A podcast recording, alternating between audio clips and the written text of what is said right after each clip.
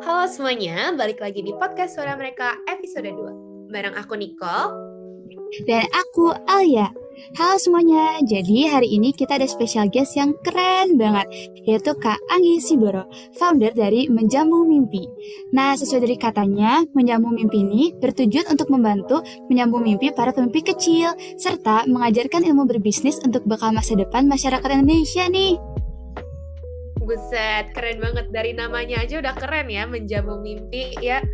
Nah, mungkin kita udah kedatangan tamu spesial juga nih, jadi kita langsung aja kalian nanti ngebahas pengalaman dari Kak Anggi dalam membantu menjamu mimpi para generasi penerus bangsa. Kita juga bakal tanya-tanya pandangan Kak Anggi gimana sih menyelesaikan masalah isu-isu yang ada di kehidupan sosial melalui organisasi. Nah, selamat datang Kak Anggi. Sebelum kita mulai, boleh dong Kak Anggi perkenalan terlebih dahulu. Dan kalau boleh tahu juga, gimana nih kabarnya Kak? Halo Alia, halo Nicole. Kedengeran suaraku ya? Kedengeran Kak. Oke, perkenalkan teman-teman pendengar podcast nih. Aku Anggi, aku founder dari Menjamu Mimpi seperti yang udah dikenalin oleh Nicole dan Alia. Dan di sini kabar cukup baik. Aku sekarang lagi di Bandung dan tiap hari hujan. Tapi justru karena aku di Bandung, Menjauh Mimpi bisa terus jalan dan juga berjalan dengan cukup baik sih sejauh ini. Baik aku, baik dari Menjauh Mimpi. Mungkin begitu. Oke, okay. Thank you Kak buat uh, atas perkenalan singkatnya dan juga kabar dari kakak dan Menjamu Mimpinya itu sendiri. Mungkin untuk teman-teman kita nih yang belum tahu apa sih Menjamu Mimpi, boleh kali ya Kak uh, mau ngomong juga dan... Kita diawali dengan apa sih kira-kira awal mula atau latar belakang Kak Anggi bisa mendirikan sebuah Menjamu Mimpi ini? Oke, sebelumnya terima kasih nih karena sudah mengundang aku dan justru kesempatan-kesempatan kayak gini kesempatan yang sangat aku tunggu. Makanya kemarin waktu diajak aku langsung, oh iya hayu banget, hayu banget. Kenapa? Karena sebenarnya menurutku Menjamu Mimpi ini sesuatu yang harus semua orang tahu. Bukan hanya aku, bukan hanya untuk kepentingan organisasiku, tapi untuk kepentingan orang banyak. Kenapa? Jadi sebenarnya Menjauh Mimpi ini adalah sebuah kegiatan sosial yang fokus untuk edukasi kewirausahaan. Dan di sini aku berani bilang kalau Menjamu Mimpi adalah jawaban yang dibutuhkan dalam kondisi yang seperti ini. Mungkin teman-teman banyak lihat organisasi sosial di luar sana ya, uh, ngumpulin uang, ngasih makan, kemudian ada yang ngasih obat-obatan atau juga ngasih uang. Itu semua hal baik. Hal baik yang tidak bisa dikesampingkan, tidak bisa dianaktirikan, betul. Tapi sekarang gini teman-teman, ini untuk Alay dan Nicole nih, aku mau ajak diskusi.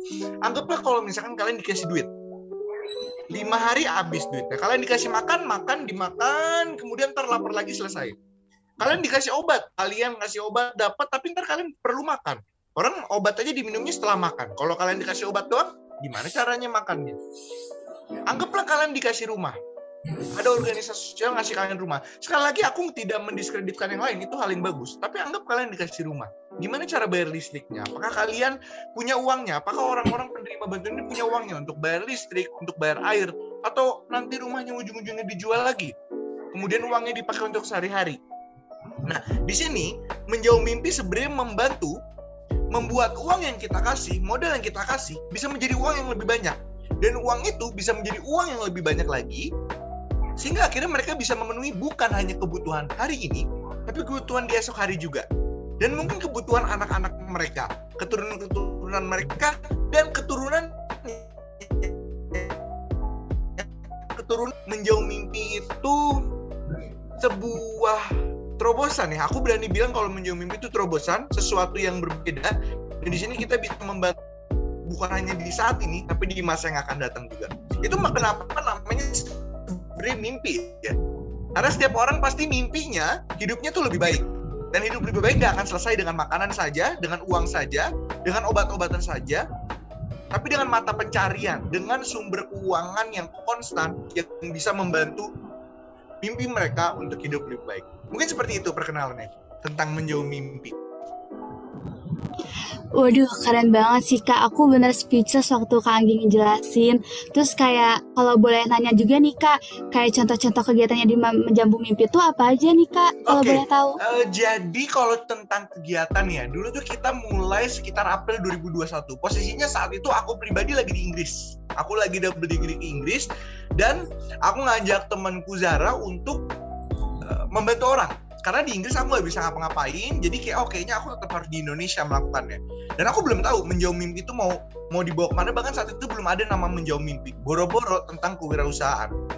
Tapi sebenarnya karena kita lihat bu- bukan dari apa yang kita bisa dulu ya, apa yang kita lihat dibutuhkan gitu. Kalau uh, saat itu kita lihat Panti Asuhan misalkan, anak-anak di Panti Asuhan ini setelah mereka lulus dari S M P, S M A, mereka akan dilepas. Bagi yang berprestasi mungkin akan mendapatkan beasiswa, akan kuliah. Kemudian bagi yang uh, langsung kerja ya kerja ker- dengan dengan catatan tamatan S M A. Bagi yang nggak S M A pun ya udah dikembalikan ke uh, kampung masing-masing gitu. Dan di situ kita lihat, oke okay, berarti kita harus masuk ke situ. Kita harus memberi mereka masa depan yang lebih baik. Jadi di program pertama kita itu kita kunjungan ke Panti Asuhan di Bandung. Menargetkan anak S M P, S M A, kita mengajarkan dasar-dasar kewirausahaan, dan kita juga mengajak mereka untuk menggodok ide. Kira-kira kalau mereka berbisnis, bisnis apa? Mungkin teman-teman bisa cek di Instagramnya Menjamu Mimpi, dan itu benar-benar unik-unik usahanya. Ada yang usaha kuliner sehat kalau nggak salah. Jadi yang bukan sekedar jualan makanan, jualan baju, tapi memang spesifik gitu produknya. Nah setelah itu rencananya kita mau lanjut sih ke Panti Asuhan, tapi kondisi COVID-nya saat itu memburuk, jadi kita nggak bisa kunjungan. Tapi justru karena kondisi itu ada potensi baru. Suatu hari aku lihat di Kompas T V, aku lihat ada berita bahwa uh, pedagang-pedagang itu bahkan sampai mengibarkan bendera putih. Artinya mereka menyerah, artinya mereka um, pasrah. Mereka udah udah aduh pemerintah apa yang harus dilakukan segala macam segala macam segala macam. Ini ini berita nyata gitu. Bukan bukan bukan yang buat cek juga. Itu kurang lebih di bulan Juni. Uh, sorry, Agustus, Juli Agustus lah. Juli Agustus. Dan saat itu aku bilang ke timku, kayaknya mereka yang harus kita bantu. Dan di situ mulailah kita mengadakan program-program pelatihan, kemudian mengasih beasiswa, juga memberikan modal ke pebisnis-pebisnis yang segmennya saat itu ada di sosial media. Nah, setelah program itu, kita pernah juga program untuk membantu para supir angkot. Dan lagi-lagi, para supir angkot pun bukan kita yang mulai, tapi kita yang dihampiri untuk dimintai bantuan. Eh, tolong dong, ini supir angkotnya ada edukasi kewirausahaan, tapi mereka nggak punya modalnya. Oke, karena kita lain, maka kita bantu. Itu dari Tingkeng Mas I T B. Dan program kita yang paling baru ini, yang menurutku bisa jadi program terbaik kita sejauh ini ya, kita di awal Desember ini akan berkunjung ke S M A lima Bandung. Kita udah sepakat sama tim sekolah, dan kita akan mengedukasi para penjual kantin. Karena gini, penjual kantin itu dua tahun itu mati. Dan mereka nggak bisa jualan. Berulang kali mereka udah dapat, ini true story ya, mereka udah dapat uh, bantuan sembako segala macam, tapi ya habis karena yang mereka butuhkan sebenarnya bisa berjualan lagi. Dan di sini Menjauh Mimpi membantu mereka supaya bisa berjualan lagi. Mungkin kurang lebih programnya seperti itu sih edukasinya. Tidak spesifik ke pebisnis kecil, tapi intinya kita mengedukasi kewirausahaan dari yang tidak bisa menjadi bisa, yang bisa menjadi semakin bisa. Seperti itu teman-teman. Wow, keren banget sih Kak. Apresiasi atas semua kerja kerasnya dari tim Menjamu Mimpi. Jujur aku um, aku udah berkali-kali ikut kayak kegiatan sosial, tapi ini tuh emang kalau kata Kak Anggi yang bilang tadi tuh ini sebuah terobosan gitu loh, kayak belum pernah ada sebelumnya, dan juga kayak ternyata lebih long term gitu hasilnya. Jadi nggak cuman mikir hari ini, nggak cuman besok, tapi mikirnya tuh udah bertahun-tahun ke depan. Kayak mulia banget ternyata ya dari Kak Anggi sendiri dan teman-teman. Um, apalagi backgroundnya juga dari sekolah bisnis gitu ya Kak. Jadi menggunakan apa yang udah dipunya dan di-share lagi ke orang-orang yang mungkin sekarang itu lebih membutuhkan gitu. Keren sih Kak. Aku sangat tertarik jujur. Duh, setuju banget nih, kayak um, mulia banget gak sih, kayak ngebantu anak yang kurang beruntung tapi bisa menggapai mimpinya gitu. Terus juga ngebantu para pedagang kecil kayak tadi pe- penjualan kantin gitu. Kayak bener-bener sih Kak, aku juga sama Niko kayak belajar bang- banyak sih dari Kakak. Nah Kak, tadi Kakak udah ngobrolin programnya sama latar belakangnya nih mendirikan Menjamu Mimpi. Kalau misalnya dari Kak Anggi sendiri nih, selama Menjamu Mimpi berdiri, Kak Anggi kan pasti banyak dapat pengalaman sama pelajaran hidup. Kalau boleh tahu kira-kira pengalaman apa aja ya yang dapat sama Kak Anggi selama ini? Oke, sebenarnya menarik pertanyaannya, karena betul banyak sekali yang aku pelajari, baik dari sisi berorganisasi maupun dari segi permasalahan yang aku selesaikan. Mungkin dari berorganisasi dulu ya. Nah, jadi ceritanya gini, di awal uh, mungkin awal September ya, aku sama wakilku Zara kita mikir, ayo kita bikin tim lagi, kita ulang lagi timnya, kita rombak lagi. Karena memang periodik ya, Menjauh Mimpi ini tidak begitu masuk, nggak ada beresnya, tapi kita periodik. Jadi kita tiga sampai empat bulan. Dan itu kenapa? Karena menurutku dari segi keorganisasian pun banyak organisasi nggak memperhitungkan itu. Mereka hanya hanya perekrutan, tapi mereka nggak memikirkan pelepasannya. Nggak mungkin ada orang ditahan sebegitu lama di satu organisasi. Makanya kita bikin periodik. Nah, saat itu balik ke awal September, kita mikir, oh dulu waktu kita oprek aku hanya perlu post di story aku, guys aku lagi butuh bantuan nih, ayo siapa yang mau bantu, dan kurang lebih mungkin ada dua puluh sampai tiga puluh orang yang nge-D M aku. Makanya pas itu awal September aku mikir, ah gak akan susah lah kayak gini. Nah akhirnya aku post, aku lakukan hal yang sama, dan berapa yang daftar? Dua. Itu baru itu dari April sampai September, dan antusiasmenya udah turun begitu jauh. Dan setelah aku cari tahu, ternyata bahkan mahasiswa-mahasiswa tahun pertama pun sekarang pekerjaannya tuh udah yang di Shopee, udah di Tokopedia, artinya udah di e-commerce, e-commerce dan perusahaan-perusahaan yang besar. Mereka intern di situ. Dan di sini aku lihat, wah punya bargaining position apa ini Menjauh Mimpi? Nggak ada jenjang karir, belum belum jelas jenjang karirnya, programnya pun belum belum fix. Nah di situ aku belajar bahwa uh, dalam berorganisasi itu memang si anggota, calon anggota itu harus kita treat sebagai customer. Artinya mereka punya interest dan kita mau mem- mencoba meng-align interest kita di interest mereka. Akhirnya saat itu aku open rekrutmen untuk seluruh Indonesia, untuk seluruh usia, baik S M A, baik dari mana-mana. Dan tim kita sekarang ada yang dari Bali, ada yang dari Pekanbaru juga, bahkan ada yang dari Australia juga, dia online dari sana. Nah, itu artinya aku belajar bahwa setiap orang tuh pasti punya interestnya.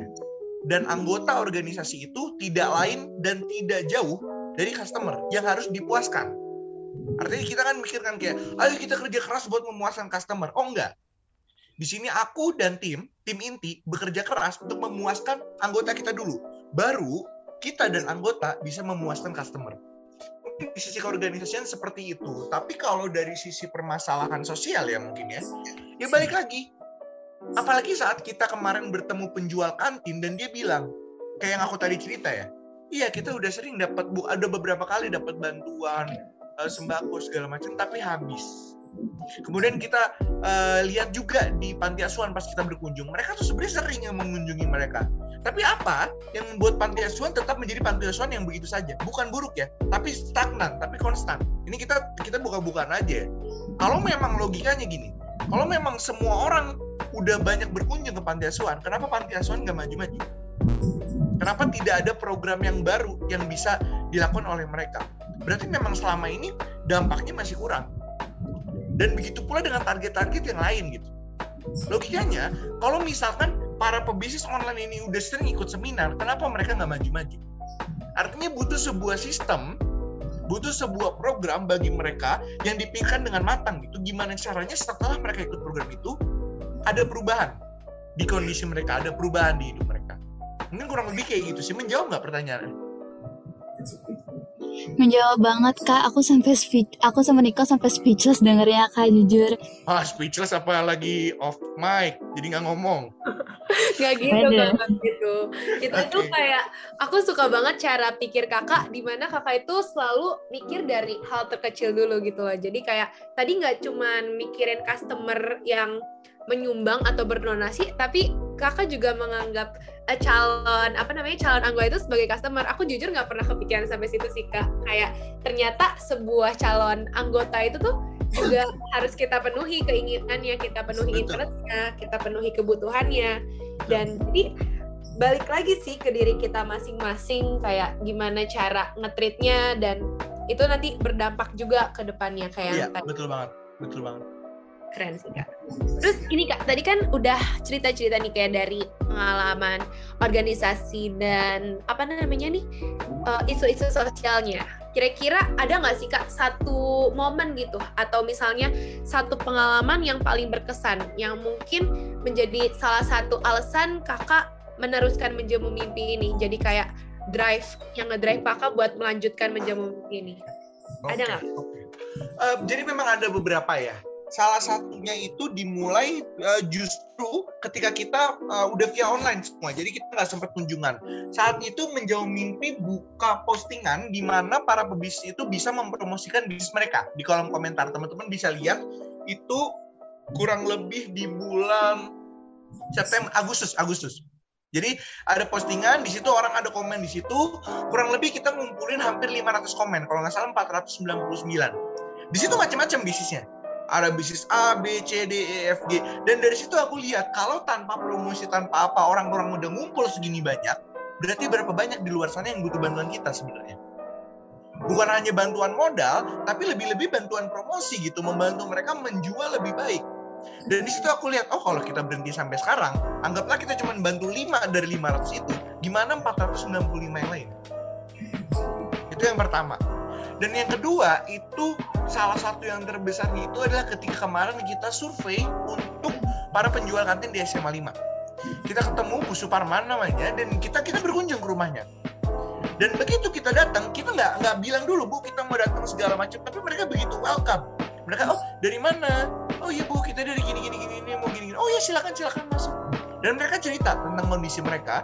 Dan bahkan aku melihat di depan mataku sendiri bahwa mereka sampai menitikkan air mata gitu. Mereka bilang, iya e, kita nggak tahu mau ngapain, kita nggak tahu gimana mau jualan. Dan ketika kalian datang, itu seperti ada angin segar buat kita. Nah, hal-hal seperti itu yang membuat aku sebenarnya oke, okay, aku yakin yang punya kantin nggak S M A lima doang, S M A dua, S M A tiga, S M A dua puluh, S M A satu, dan bahkan itu baru yang negeri ya. S M A swasta, mereka juga punya penjual kantin. Artinya kita nggak bisa berhenti di sini, karena masih banyak orang di luar sana yang kondisinya seperti ibu ini, dan tanpa orang-orang seperti Menjauh Mimpi ini, sorry ya kalau aku terkesan arogan atau apa, cuman aku harus harus percaya diri sama organisasiku. Tanpa Menjauh Mimpi dan orang yang bertindak seperti Menjauh Mimpi, mereka akan tetap dalam kondisi yang sama, dan itu sudah terbukti. Oke Kak, waduh Kak, um, jujur kayak sebelum Kak Anggi ngejelasin, aku tuh baru nyadar ternyata banyak banget orang yang kurang beruntung atau ngerasa kekurangan gini, kayak pedagang kecil, kayak pengantin kecil. Setelah dipikir-pikir juga kayak pandemi, kayak mereka selama ini kemana aja gitu dan betul, jualan di mana, ya kan? Aku juga baru nyadar banget sih Kak Anggi waktu Kak Anggi ngejelasin, kayak bener banget gak sih Nicole, kayak ya yang kantin nanti mereka bakal jualan di mana gitu, mereka uh, apakah mereka pindah atau malah nggak jualan sama sekali ya nih?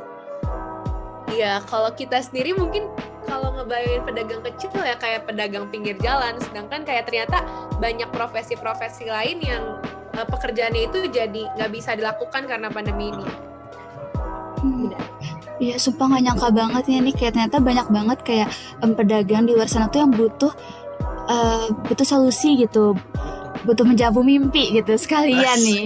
Tapi gini Alia, sebenarnya bukan hanya pedagang yang butuh, tapi kita di program kita proyeksi Januari kita akan membantu para guru dan guru honorer di S M A lima juga. Artinya bukan hanya yang profesinya pedagang tidak bisa berdagang, tapi orang yang bukan pedagang pun ya harus berdagang sekarang. Ya mau bagaimana, lapangan kerja udah semakin sempit gitu. Kita, mesti aku yang baru lulus aja pun susah nyari kerja. Apalagi orang-orang yang mungkin edukasinya nggak selengkap aku. Ya mau nggak mau mereka harus buka lapangan kerja mereka sendiri. Makanya kemarin supir angkot, terus proyeksi ke guru dan guru honorer. Ya arahnya seperti itu. Jadi bukan hanya pedagang, tapi ya hampir semua orang yang dalam kondisi kesulitan gitu. Mungkin kayak gitu sih Alia. Iya sih Kak, aku setuju banget juga kayak um, mau nggak mau tuh mereka di P H K. Ya mau nggak mau di P H K gitu ya Kak. Betul. Kayak harus um, harus nurutin pemerintah, kayak terus lapangan uh, kerja makin sempit aja ya Kak, terus kayak kompetitif makin tinggi meninggi aja ya Kak. Hmm, bener-bener banget Kak. Nah berhubungan tadi kayak udah ngomongin kayak pedagang kecil, guru-guru, uh, menurut Kak Anggi nih kan banyak juga nih generasi penerus bangsa tapi tuh harus putus sekolah gitu, apalagi karena pandemi, apalagi karena keterbatasan mereka. Kira-kira pendapat Kak Anggi soal ini bagaimana nih Kak?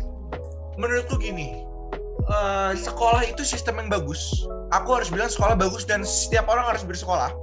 Karena uh, tidak hanya ilmunya ya, tapi kemudian behaviornya, moralnya juga terbentuk di sekolah.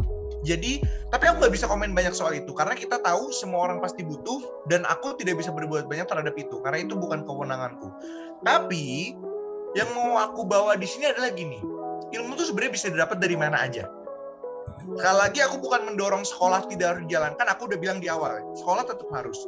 Tapi sekarang udah banyak sekali sistem, banyak sekali program untuk tetap teredukasi secara konten dan secara uh, bidang edukasi ya, bukan secara moral segala macam ya. Artinya bahkan institusi-institusi perkuliahan pun, anggaplah kita bicara soal bisnis ya, itu pun sekarang kalah bersaing dengan institusi-institusi yang lebih compact, yang lebih praktis, ilmunya sesuai dengan apa yang dibutuhkan, dan juga menjual dengan harga yang lebih murah. Kita bicara bisnis dan kebutuhan customer di sini ya. Nah, gimana nyambungnya ke generasi penerus bangsa? Menurutku, kondisi putus sekolah itu sekali lagi di luar kewenanganku, di luar kewenangan Alia, Nicole, dan juga uh, Tasya ya. Benar panggilannya Tasya ya? Nah, tapi teman-teman, yang bisa kita lakukan adalah kita memberi alternatif buat mereka sebenarnya. Apa yang dari dari sisi sekarang ini bisa kita bantu ke mereka? Karena oke, okay, sekarang mereka putus sekolah, mereka nggak bisa belajar matematika. Oke, okay, kita beri mereka edukasi tentang matematika yang memang mereka butuhkan. Oke, okay, sekarang mereka nggak bisa nggak uh, bisa nggak uh, bisa sekolah, mereka nggak bisa dapat pekerjaan yang layak. Berarti mereka butuh apa? Mereka butuh mata pencarian kan? Oke, okay, kita beri opsi mereka mata pencarian. Artinya kita udah stop lah waktunya putus sekolah, sedih, sebel, marah ke pemerintah, stop. Waktunya kita ngeluh tuh udah harus berhenti. Apalagi kita semua terdidik ya. Aku bisa bilang kita terdidik. Kita lulus S M A aja, kita pendidikan kita udah udah cukup lengkap sebenarnya. Udah bukan porsinya bagi mahasiswa menurutku ya. Sekali lagi sorry kalau ini ber, berlawanan dengan kodrat mahasiswa sebagai um, generasi penerus bangsa yang harus protes, harus demo. Menurutku udah bukan waktunya kayak gitu. Waktunya menurutku adalah ngasih solusi. Protes aja, sedih aja nggak akan nggak akan ada apa-apanya kalau kita nggak ngapa-ngapain untuk menyelesaikan masalah itu. Jadi bagiku banyak kok yang bisa dilakukan untuk mengantisipasi putus sekolah itu. Edukasi itu berbagai macam sumbernya. Kayak Menjauh Mimpi pun edukasi yang kita lakukan terhadap orang-orang yang mungkin tidak beruntung untuk mendapat edukasi seperti kita di S B M ini. Mungkin seperti itu sih Alia. Oke, thank you banget juga Kak. Tadi Uh, udah banyak banget insight yang bisa kayak dapetin dari um, terjadinya putus sekolah di Indonesia ini. Yeah. Tapi mungkin mau nanya sedikit lagi sih Kak. Kayak Boleh. Kita kan sebagai mahasiswa mungkin saat ini belum bisa berbuat apa-apa ya, karena putus sekolah itu masalah yang cukup besar terutama di Indonesia. Yeah. Jumlahnya yeah. banyak, terus uh, resource yang dibutuhkan juga banyak, yeah. dan kita saat ini belum tahu nih harus berbuat apa.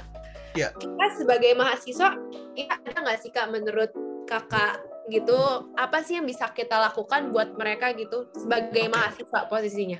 Oke, okay. Gini teman-teman, kalau kita bicara banyak banget orang di luar sana yang putus sekolah, betul. Nah, apakah kita bisa membantu mereka semua? Tidak bisa. Bahkan pemerintah Republik Indonesia pun tidak bisa. Apalagi kita yang mahasiswa. Tapi ada pepatah yang ngomong gak harus nunggu kaya untuk berdonasi, gak harus nunggu kaya untuk memberikan uang. Nggak harus nunggu sukses untuk membantu. Nggak harus nunggu pinter untuk mengajarkan. Artinya, di posisi kita mahasiswa seperti ini, peluangnya banyak kok bagi kita untuk membantu hal-hal seperti itu.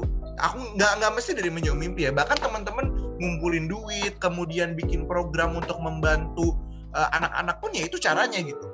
Tapi ya harus dilakukan teman-teman. Tadi kalau Nicole bilang kita belum bisa apa-apa, aku harus nggak setuju.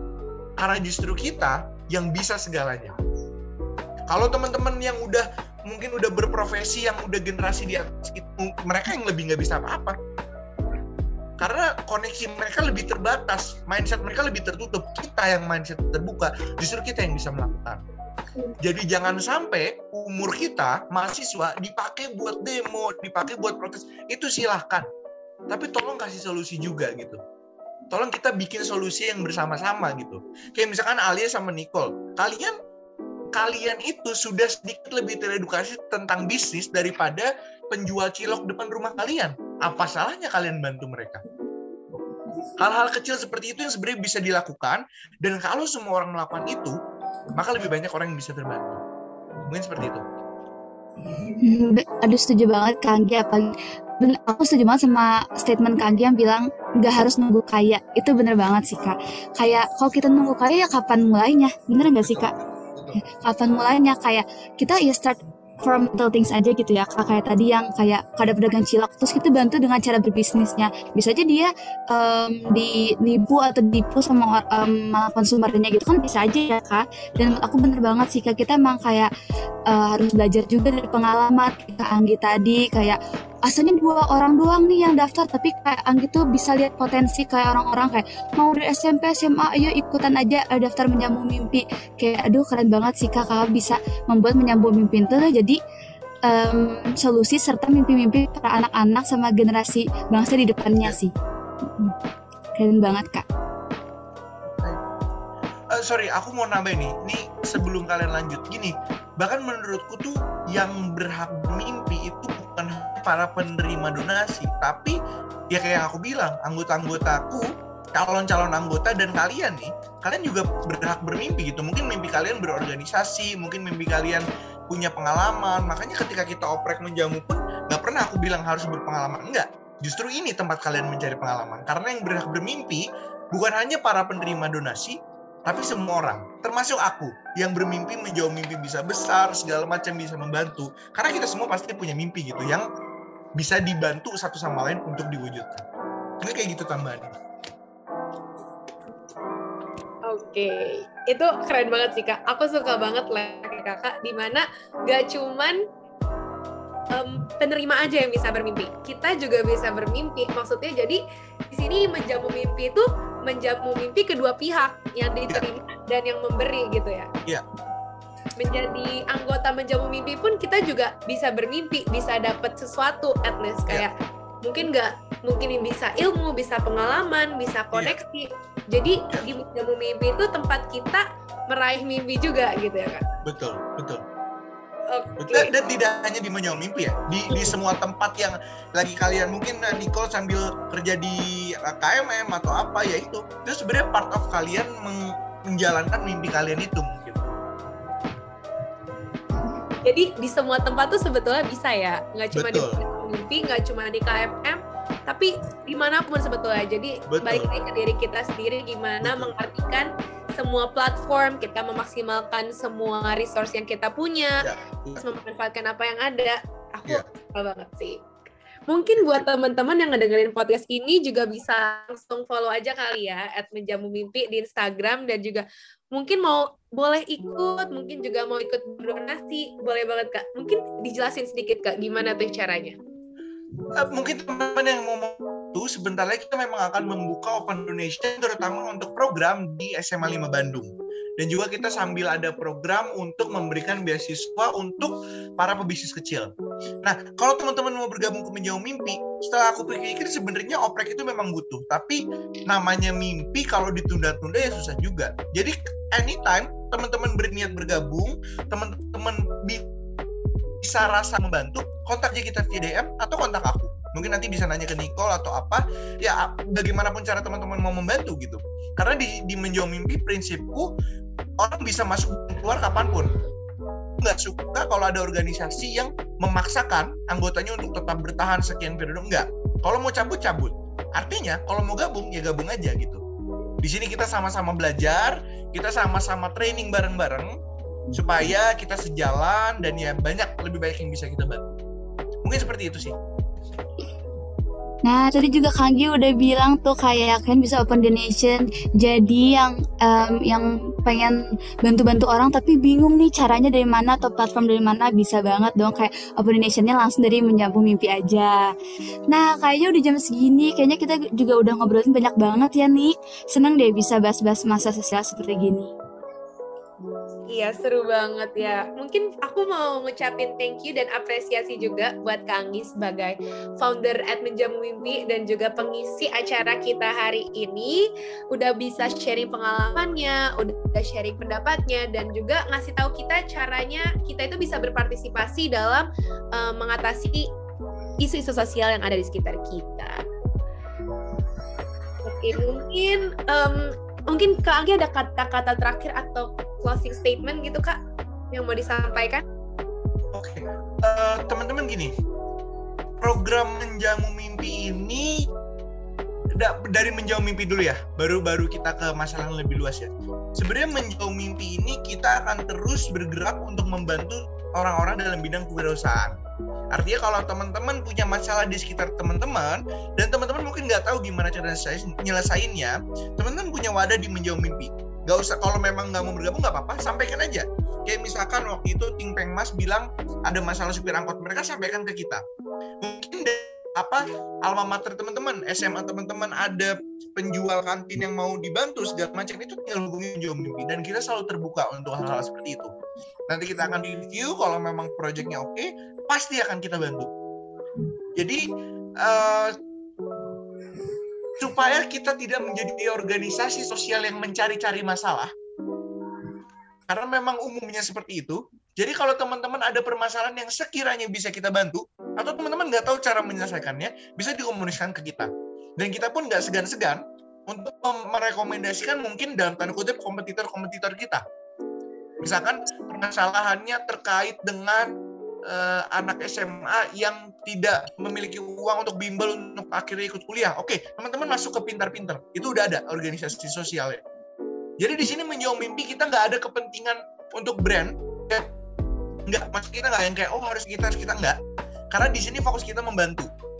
Dan membantu dengan cara apapun, kalau memang masih sejalan itu pasti akan kita bantu.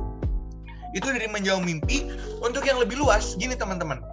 Seperti yang dari tadi aku bilang, di umur-umur segini, di umur-umur mahasiswa ini justru adalah umur terbaik bagi kita untuk membantu. Kesibukan kita belum banyak, fokus kita juga belum terlalu melebar. Jadi apa salahnya mulai dari usia sekarang ini gitu. Teman-teman kalau mau nunda-nunda-nunda-nunda, oke lah nanti nunggu dapat kerjaan dulu baru baru membantu sosial-sosial segala macam ya. Kapan mau mulainya? Teman-teman kan punya uang jajan, mungkin bisa mulai dari situ gitu. Bahkan mungkin orang tua teman-teman mungkin nggak tahu harus membantu ke organisasi mana, harus membantu dengan cara apa ya teman-teman harus buka peluang. Dan terkait berorganisasi, sebenarnya udah bukan waktunya kita bilang aduh organisasi ini nggak ada yang cocok nih sama aku. Kalau nggak ada yang cocok, buat yang cocok. Dan mahasiswa dan kuliah adalah tempat yang paling tepat untuk memulai hal-hal seperti itu. Sekian dari aku teman-teman. Terima kasih sekali lagi sudah mengundang aku. Oke, intinya tadi aku mau ngutip lagi terakhir. Uh, intinya kayak mulai dari hal yang kecil, mulai dari diri sendiri, mulai sekarang gitu ya. Ya, mulai secepat kita bisa. Betul. Oke, sekali lagi mau ngucapin thank you dan apresiasi buat Kak Anggi udah bisa menyediakan waktunya hari ini buat ngobrol-ngobrol singkat sama kita dan juga berbagi keseruan. Mungkin uh, segitu aja podcast Suara Mereka episode dua hari ini. Thank you semuanya udah udah dengerin kita hari ini. Thank you. Bye-bye. Bye-bye.